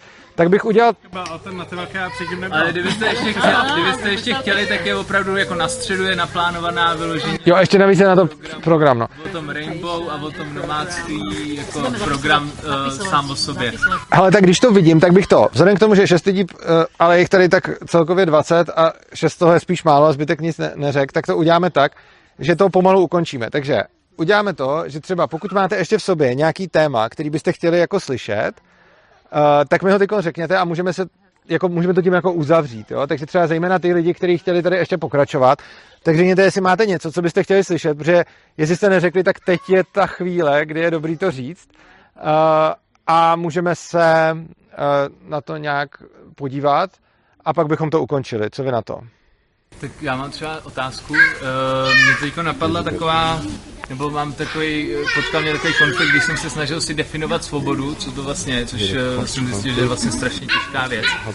A uh, napadlo mi, že když ty se teď hodně zabýváš uh, tím spirituálnem a tady těma věcma, tak jestli řešíš nějaký konflikt mezi tou svobodou jako spirituální a tou svobodou vlastně praktickou v tom anarchokapitalismu, případně dokonce třeba v nějaký kryptoanarchii, která je vyloženě jako hodně praktická, jo. kdy vlastně ty spiritualisti ti by ti vlastně většinou podle mě řekli, že ta svoboda pravá tkví v hlavě. Ano. A že je vlastně úplně jedno, co je za režim, nebo jestli jsi zavřený ve vězení, nebo prostě kdekoliv. Ale pokud jsi dostatečně svobodný v hlavě, tak vlastně to je ta pravá svoboda. Zatímco třeba jako kryptoanarchisti to hodně řeší právě. Ano. Vždycky, že prostě musí člověk být schopný cestovat, musí člověk být jako... To se mi hodně trefil do, eh, to se mi hodně trefil do tématu, který je teď moje hlavní téma poslední rok a fakt se jim zabývám. Teď jsem na to měl poslední livestream i poslední přednášku. A já vlastně jsem se, já to dělím na svobodu vnější a vnitřní, takhle nazývám. Uh, nebo rád takový jako svoboda pravá nebo tak, protože nechci tvrdit, že jedna je víc než nějaká jiná, prostě jsou to nějaký dvě různé věci a nechci je hodnotit. A dřív jsem se zabýval ohledně anarchokapitalismem, anarchokapitalismu čistě svobodou vnější a ta lze nadefinovat velice snadno. Svoboda vnější je v momentě, kdy nikdo nenarušuje moje negativní práva, kdy nikdo nenarušuje moje vlastnictví, včetně sebevlastnictví. Takže dokud nikdo nenarušuje moje tělo a můj majetek a nevyhrožuje mi násilím, tak mám vnější svobodu. A ani to neznamená, jaký mám možnosti. Já nemusím mít možnost cestovat. Jo? Já třeba nemusím mít prachy, ale můžu být svobodný, pokud mi nikdo nebude vyhrožovat a tak. Takže prostě ta vnější svoboda je čistě o tom, že nikdo nezasahuje do mojí integrity, mýho majetku, mýho těla a všichni mě nechávají na pokoji, což je to, co často narušuje stát. A pak máme svobodu vnitřní, což je ta svoboda v hlavě, a tu neumím zatím definovat, ale pracuju na tom a nějak se k něčemu pomalu začínám dostávat, ale prostě zatím to nemám. Bavím se už o tom s lidma, nějakým způsobem o tom přednáším, komunikuju a hledám definici, doufám, že ji nějak časem najdu. každopádně je to svoboda uh, to, jak se cítím já a to, co mám v sobě. A je to přesně o tom, že jako, a není to jenom, jak se cítím, jo? je to prostě o nějakém nastavení, je to o nějakém nastavení mysli. A když to uvedu na nějakých příkladech, protože nemám definici, tak začnu příkladama. Prostě když budu mít člověka, který bude mít v podstatě neomezené možnosti, bohatství, nikdo mu nebude ničím vyhrožovat, zasahovat mu do jeho vlastnictví ani jeho těla, a ten člověk bude úplně v prdeli, bude se cítit jako oběť a bude ještě závislej a bude nenávidět celý svět, tak v tomhle případě ten člověk má sice absolutní vnější svobodu, ale v podstatě postrádá tu svobodu vnitřní. A za to můžete mít nějakého osvíceného buddhistického mnicha, který ho zavřete do gulagu, kde ho budou týrat a nedají mu najíst. A on se podle mě tam jako přijde o veš- v podstatě veškerou vnější svobodu, ale pořád dokáže mít tu svobodu vnitřní. Ty dvě svobody, i když je to něco jiného, tak se ale hodně ovlivňují. A přijde mi, že pro většinu lidí dobře, jako když nějaký ten buddhistický mních dosáhne osvícení, tak mu asi tu uh, vnitřní svobodu nelze sebrat, asi ani tím, že ho budeme mučit. Uh, ale zároveň většina lidí na tom takhle není, takže to, v jakém prostředí žijeme, ovlivňuje tu naší vnitřní svobodu. Takže čím víc budeme jako vystaveni nějakému třeba agresivnímu zacházení a čím víc prostě někdo bude omezovat naši vnější svobodu, eh, tak to bude mít pravděpodobně dopad i na naši vnitřní svobodu. A naopak, když budeme mít vnitřní svobodu, tak ji budeme potom vyzařovat ven a budeme lidem dopřávat více vnější svobody, protože eh, to, co máme vevnitř, eh, často vyzařujeme, nebo to, co máme vevnitř, prostě vyzařujeme na venek, což znamená, že když budu cítit vevnitř svobodu, tak nebudu mít potřebu narušovat jako integritu jiných lidí a brát jim svobodu. Takže společnost složená z jedinců, kteří mají vysokou hodnotu vnitřní svobody, uh, bude velice pravděpodobně i svobodná na venek a naopak. Čili ty dvě svobody se budou ovlivňovat, ale zároveň jedinec si může jako klidně vychýlit jedním či druhým směrem. Takže prostě i jako přesně někdo úplně absolutně někde zavřený a týraný a zneužívaný může být vevnitř svobodný, pokud tam má tu sílu a pokud ví, jak na to a někdo, kdo doma všechno, co může mít, tak může být vlastně šíleně nešťastný a, a nesvobodný vevnitř, uh, protože stejně bude nenávidět všechny a bude si připadat jako oběť. Já si myslím, že tohle je asi dobrý takový téma, kterým to uzavřít, protože to se mi jako moc líbí, ale uh, nechci to jako utnout, si ještě, jako nebudeme už otvírat nový téma, pokud to někomu nějak vyloženě nevadí, ale pokud by ještě někdo měl něco k tomuhle, tak to douzavřeme a ukončíme, uh, ukončíme tuhle besedu. No já ještě jako, že mně přijde dobrý to skombinovat vlastně Jasně. světy.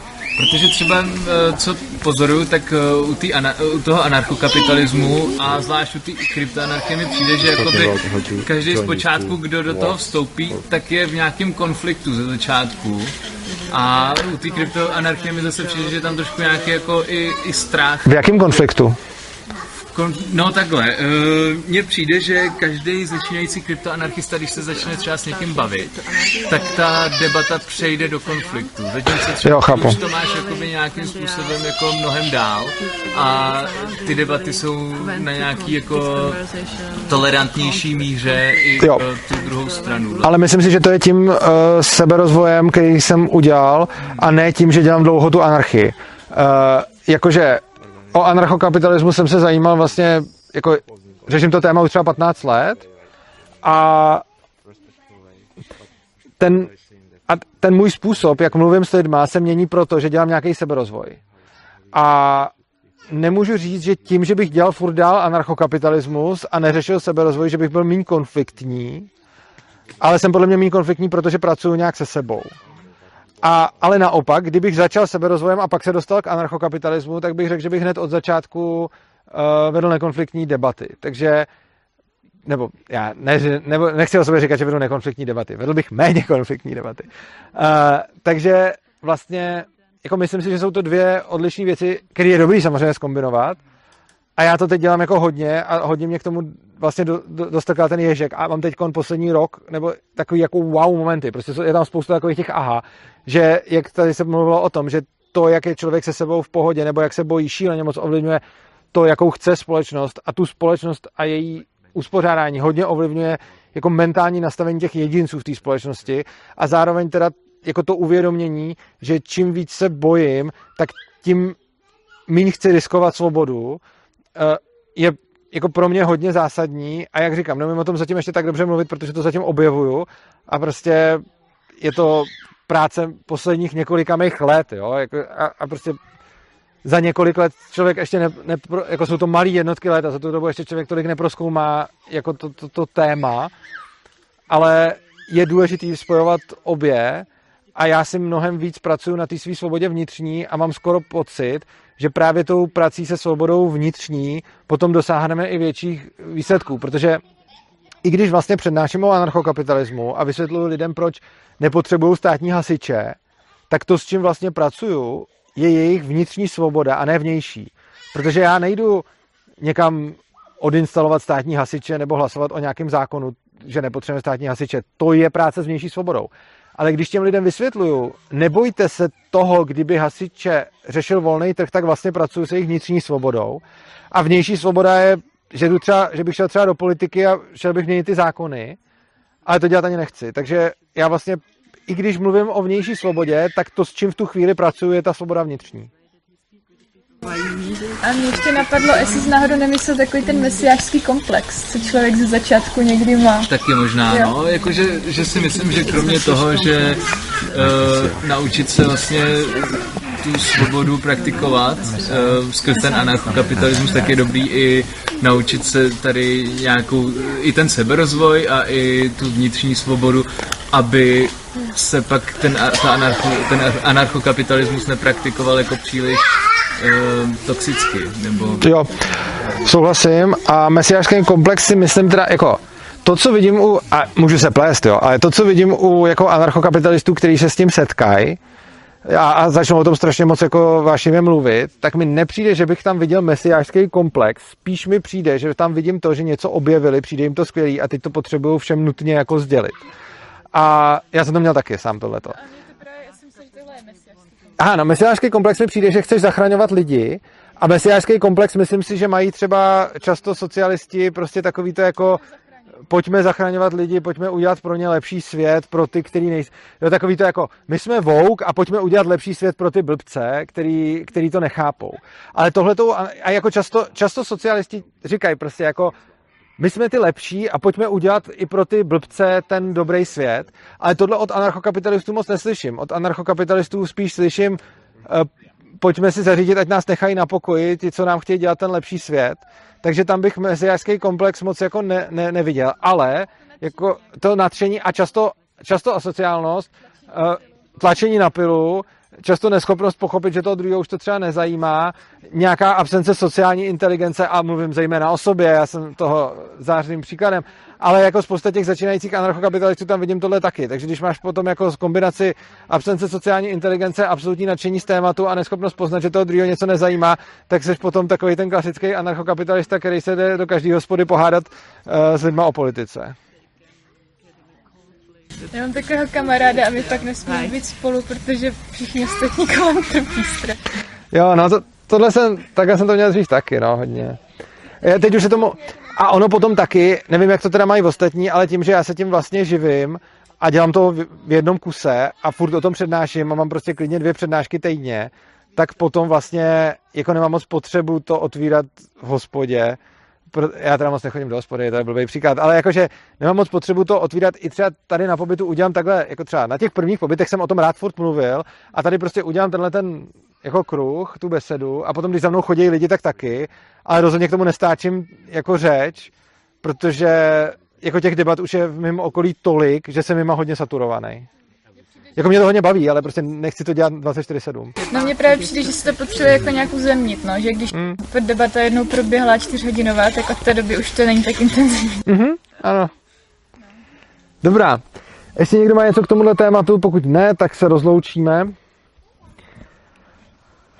A přijde mi, že teda nikdo nemá. A v tom případě se chci rozloučit tím, že vás pozvu na další program, který bude tady od 14 hodin, čili tady bude za dvě a něco hodin. A bude to Zrska a Matfizák, což je program, který se bude zabývat seberozvojem. A vlastně jsou to témata, které jsme tady hodně řešili, takže zkusíme vytáhnout nějaký jiný téma, než ty, který jsme tady rozebírali.